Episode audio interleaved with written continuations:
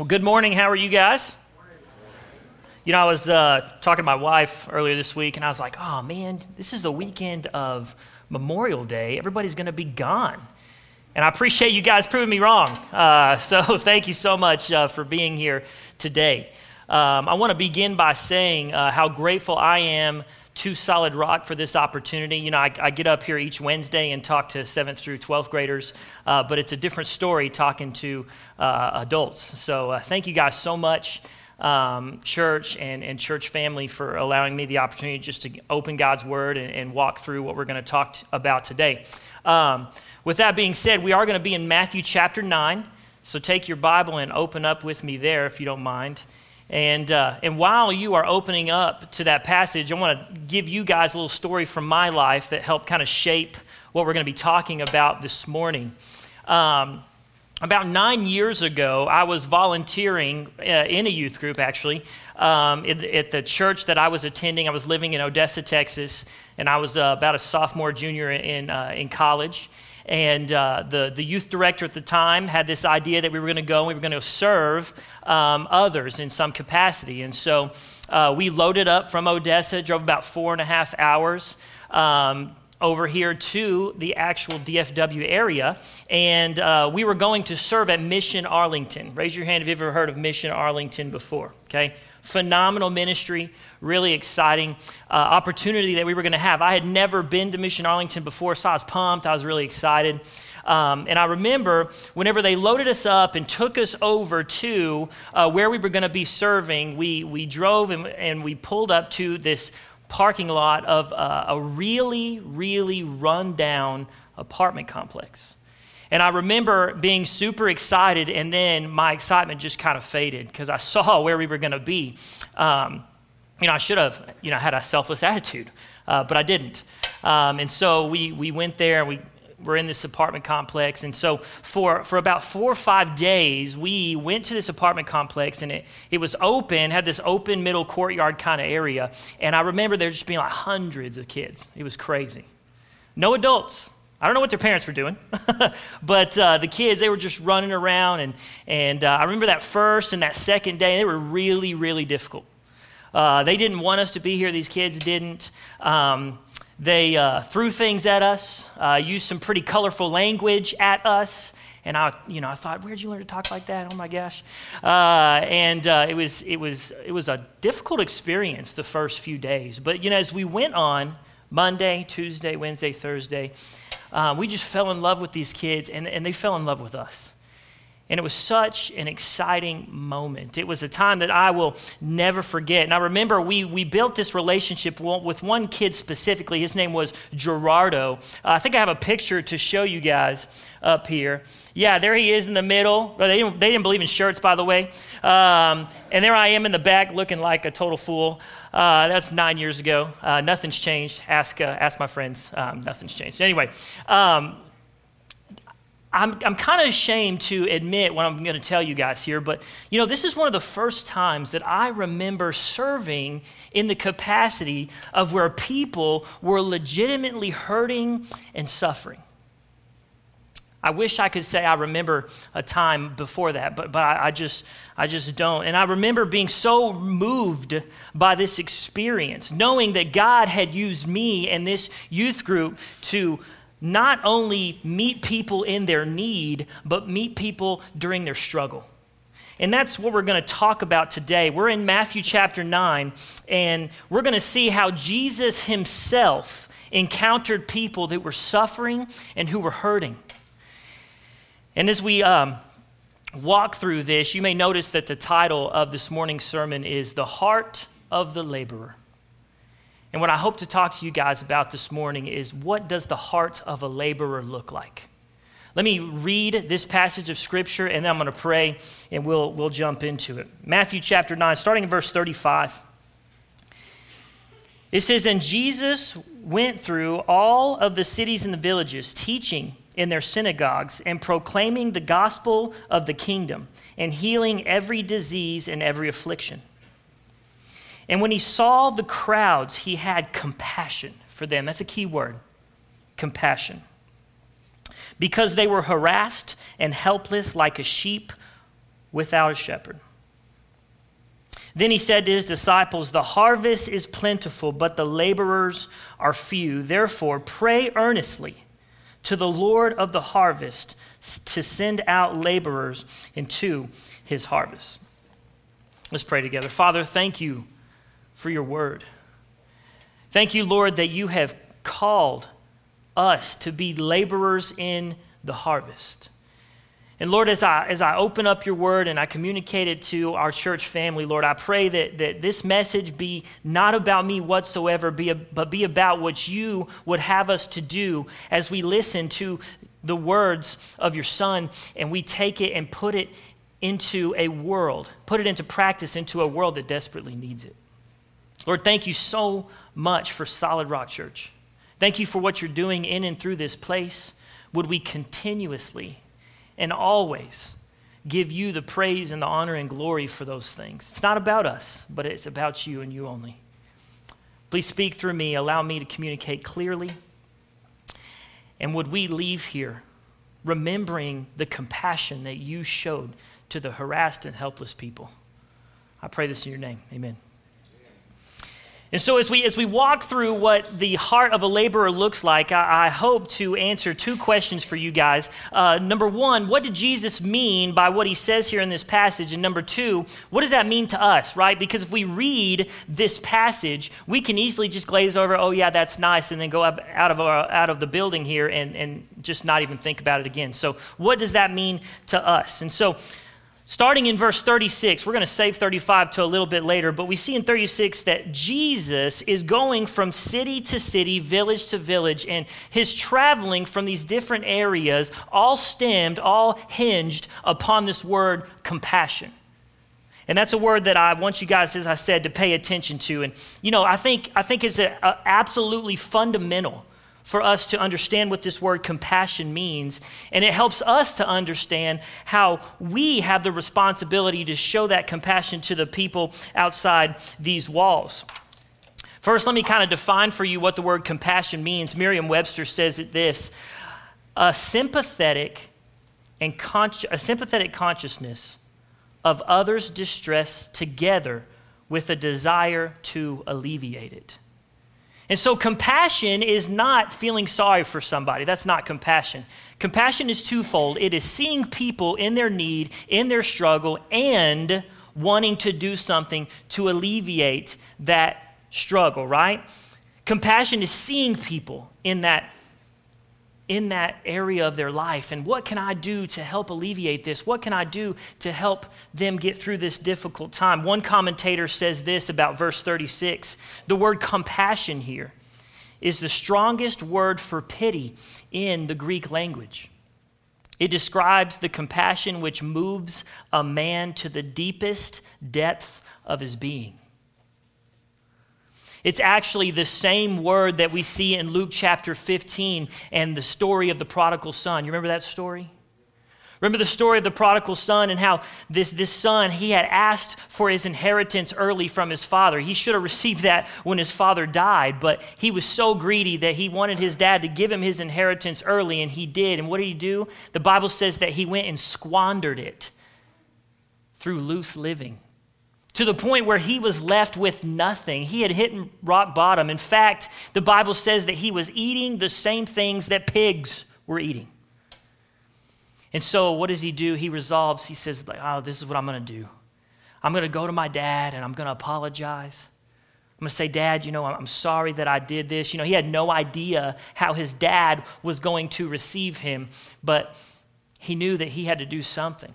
And if he was going to be made one of the servants to his father, like he was gladly willing to do that, but he didn't want to stay in the state that he was in. And, and then, as we read verse 20 in Luke chapter 15, I want to read this for you. It says, And he, the, the prodigal son, he arose and came to his father.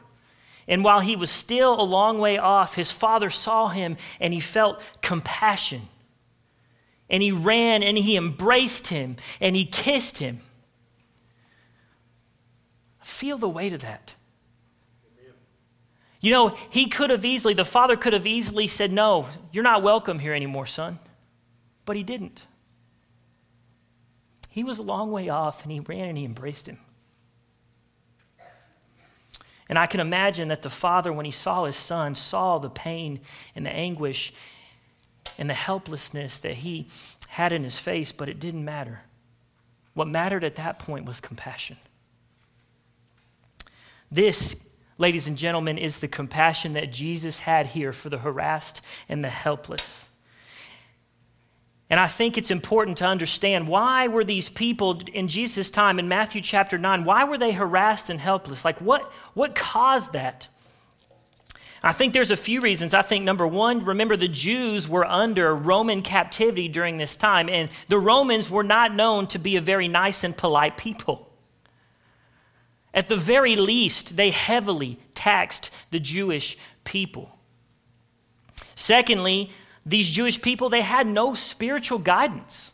Remember, there were Pharisees and scribes, the religious leaders of the day, but what was their message? Their message was following the law and following traditions. And whenever they saw somebody who didn't, they were quick to judge, right? That's no spiritual leader. That's one of the reasons that the Jewish people were harassed and helpless. And finally, probably worst of all, they had nobody to care for their souls. They were a people who were in need of a Savior.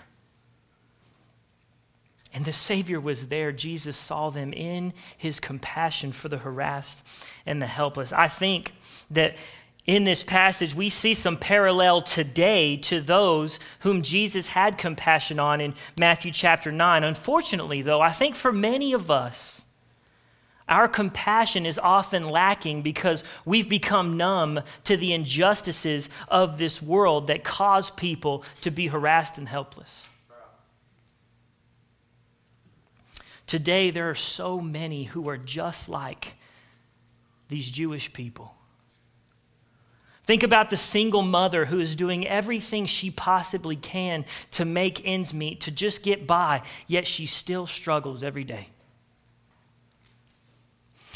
Or what about the student who believes that there is no hope for his future and there's something wrong with him because of the merciless teasing and gossip about him that he experiences every single day? Or what about the dad with a wife and children who's just lost his job and he doesn't know where else he's going to turn and how he's going to provide for his family?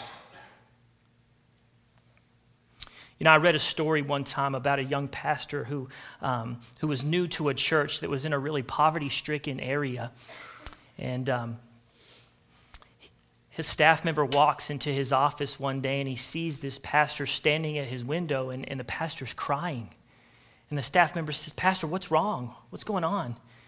And the pastor tells this staff member just how overcome with emotion that he is because he's looking out the window and he's seeing these poverty stricken people, people living on the street, people without a meal to eat, people who are going through just the most terrible struggles.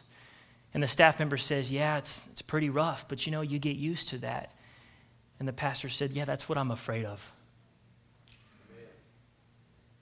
I'm afraid of getting used to the harassed and the helpless. Guys, we can't get used to the harassed and the helpless. So, how do we avoid that? How do we avoid becoming numb to the harassed and the helpless of this world? Well, I offer just three small things. I think first, we have to see people where they are, see people in the struggle that they're facing. Don't become so self centered that you don't see people in their struggle. I think also we have to listen. People are desperately wanting others to listen to what they're going through so that they can help them through that. Remember, compassion is not just hearing, it's hearing and wanting to do something about it. And I think one of the ways that we can avoid becoming numb to the harassed and helpless is to feel what they're going through. When's the last time you felt for that person? You cried with them. Feel as if you're going through that same struggle. First and foremost, the heart of the laborer has compassion for the harassed and the helpless. Now, as we move into verse 38, we've seen that this, this word compassion is so important and we need it in order to be like Jesus. But what about those times whenever it's really hard not to have, or really hard to have compassion? What about those times whenever we don't have any compassion at all? Anybody ever been there? I have. What about those times whenever we are in our car and we pull up on the side of the road and we see somebody with a sign that says homeless, please help me, and our first response is to pass judgment? What about those times? We've all been guilty of it. Guys, in those moments, we have to pray for compassion. Let me read verse 38 for you guys again. Therefore, this is Jesus talking. Therefore, pray earnestly to the Lord of the harvest to send out laborers into the harvest. Jesus, he tells his disciples, pray earnestly. What does that mean to pray earnestly? Well, the word here means to beg or bind oneself to something. We have to pray that God binds our hearts to the same compassion that Jesus had compassion of seeing people in their struggle. And this has to be our constant prayer. You know, when I read verse 38, I'm reminded of a song that we sing here at Solid Rock, and a line in that song, you've heard it. And in it, it says, Break my heart for what breaks yours. How often are we praying that? What that means is us praying to God, God, break my heart for the harassed and the helpless, like your heart is broken for the harassed and the helpless. That is praying for compassion. Whether it's your job or your school or your family or whatever, there will be moments, probably a lot of moments, where it's hard to have compassion. It's hard. I think the hardest times to have compassion is when those harassed and helpless people are going through whatever their struggle is and it is self imposed or self caused, right? That's really tough. It's so easy in our minds to think something along the lines of, well, hey, you made your bed, you've got to lie in it. But hear me when I say this God's compassion toward us is not selective. Therefore, our compassion towards the harassed and the helpless cannot be selective. The heart of the laborer prays for compassion. You know, our passage today, verses 35 through 38 in chapter 9, and I intentionally left uh, uh, verse 35 until now because I think it fits real neatly into the last part of what we're going to talk about this morning. Yeah, at the beginning of the passage, Jesus, what he does is he sets the example and the expectation for his disciples. And notice he did three things. Let me read verse 35 again. And Jesus, he went through the cities and villages doing these three things teaching in their synagogues so Jesus was teaching the Old Testament scriptures from city to city. He was proclaiming the gospel of the kingdom, which was essentially him saying, Hey, follow me. I'm God in the flesh, right? And then the third thing that he did, it says that he healed every sickness and affliction. So, what Jesus does here is he models for the disciples what he wants them to do. And then notice in verse 37, he speaks to the disciples only after he has shown them what he wants them to do.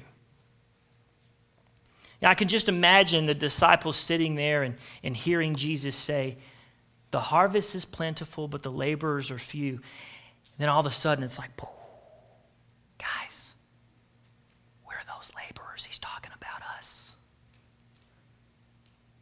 right? He's talking about us. You know, you just want to shake Peter, James, and John and those other guys and say, Yes, he's talking about you. How do you not already know this? But those laborers, yes, Peter, James, John, those other disciples, yes, you are the laborers. And not only are you the laborers, but every other Christ follower that comes after you is a laborer who is expected to do the work that Jesus started during his earthly ministry. Jesus showed them what to do, and then he told them. And I think we can all agree that there is a difference between telling someone what to do and showing somebody what to do, right?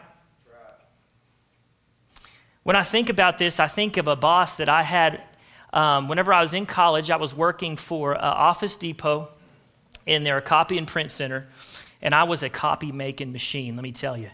Uh, and, uh, you know, for a while, we actually didn't um, have leadership in there. I was working for several months before they finally hired a copy center manager. And I remember thinking so much of Sean Eubanks, was his name, because what he did is he didn't come in and just delegate, do this, do this, do this, do this, do this. That, that wasn't him.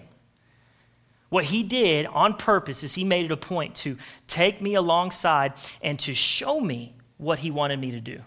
And with a good attitude, I might add, because let's be honest, I was in college, I had a bad attitude all the time. I did.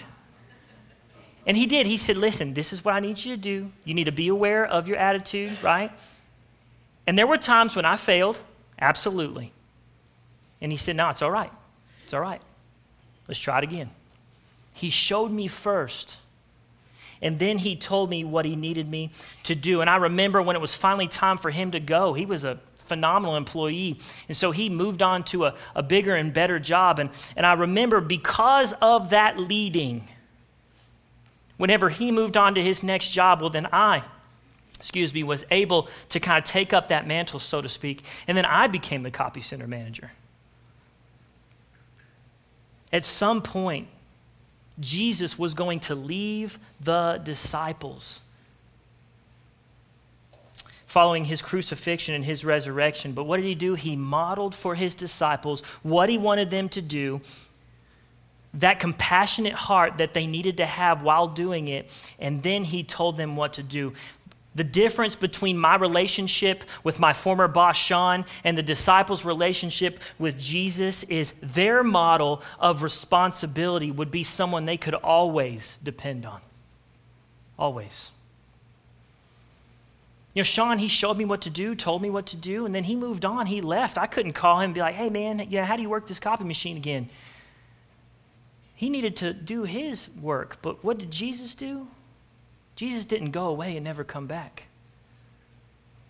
His word was left and the Holy Spirit was left. In order to be effective laborers for the harvest, to have a heart of a laborer, we have to remain dependent upon the example of Jesus. As we come to a close this morning, my question for you guys is this, and for myself too Who is God calling you to labor over? Think about that for a minute. Who is God calling you to labor over? Because make no mistake, God has put somebody in your life who He expects you to labor over. God has put somebody in my life who he expects me to labor over. He's put me in a unique position and put you in a unique position to have influence on this person's life, to be a laborer for the harvest, our text says. And, you know, in Galatians chapter 6, verse 9, the Bible says that there will be a, a reaping, there will be work being done as a result of being a laborer as long as we remain faithful. Are you being faithful to the heart of a laborer. And in order to be a laborer ourselves, we need Jesus. Just like the harassed and the helpless, we can't show godly compassion to other people when we have not experienced and accepted the compassion of Jesus Christ reflected through his death on the cross. Apart from Jesus, all people are harassed and helpless. Sin plagues their life, and there is nothing that they can do on their own in order to save them from it. However, the compassion of Jesus was epitomized through his death on the cross and his resurrection. And when we have placed our faith and our trust in him, he calls us to the life of a laborer a person who tells others about what Jesus can do and will do for them. You know, during a sermon that he gave in August of 1873, famous pastor and preacher Charles Spurgeon. He said that Matthew chapter 9, verse 38 weighed more heavily on his heart than any other passage in all of the Bible. And I want to read to you guys an excerpt from this sermon that I hope weighs heavily on our hearts. Not shame because you aren't being a laborer possibly right now, but I hope that the weight on your heart is this determination that I have a job to do to be a laborer for Jesus, for the harvest. Listen to this quote. It says, The main cry from Christ is that you yourself should go into the highways and the hedges, and as many as you find, compel them to come into the gospel feast. The world is dying, the grave is filling, hell is boasting, and yet you have the gospel. Can it be that you do not care to win souls? Or you do not care whether men are damned or saved? The Lord wake us up from this stone hearted barbarity to other fellow men and make us yearn over them and care about them and pray about them and work for them until the Lord shall arise and send forth laborers into the harvest. As the worship team and prayer partners make their way forward, may I say this to you as one final word, church, through the compassion of Jesus Christ, may this having the heart of a laborer be our never ending mission. Let's pray. Father, thank you for being the example of having a heart of a laborer. Jesus, you showed your disciples and you show us first what the expectation is to tell others about you to pray for other people, to share in their suffering, to be there alongside the harassed and the helpless. And indeed, we are in a time of the harvest where it is plentiful. There are so many people in our world today that absolutely are in need of you who are absolutely in need of knowing that there are Christ followers who want to share in their harassed and helpless state and to give them the answer, the only answer, which is you and your Son.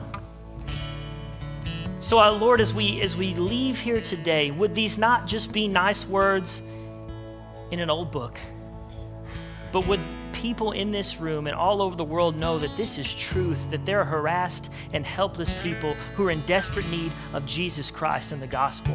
And would we be willing to take that outside of these walls and be the laborer that you've called us to be? To think about that person in our hearts right now that we know is struggling and to show them, hey, I know this is hard. I know that we can't explain this, but let me tell you, Jesus knows what you're going through and He loves you. Lord, thank you for this church again. Thank you for these people. As we enter into these final moments of worship today, I pray that we are reflective of who that person is that you've called us to labor in their life and that we are willing to do it. I pray this in your name.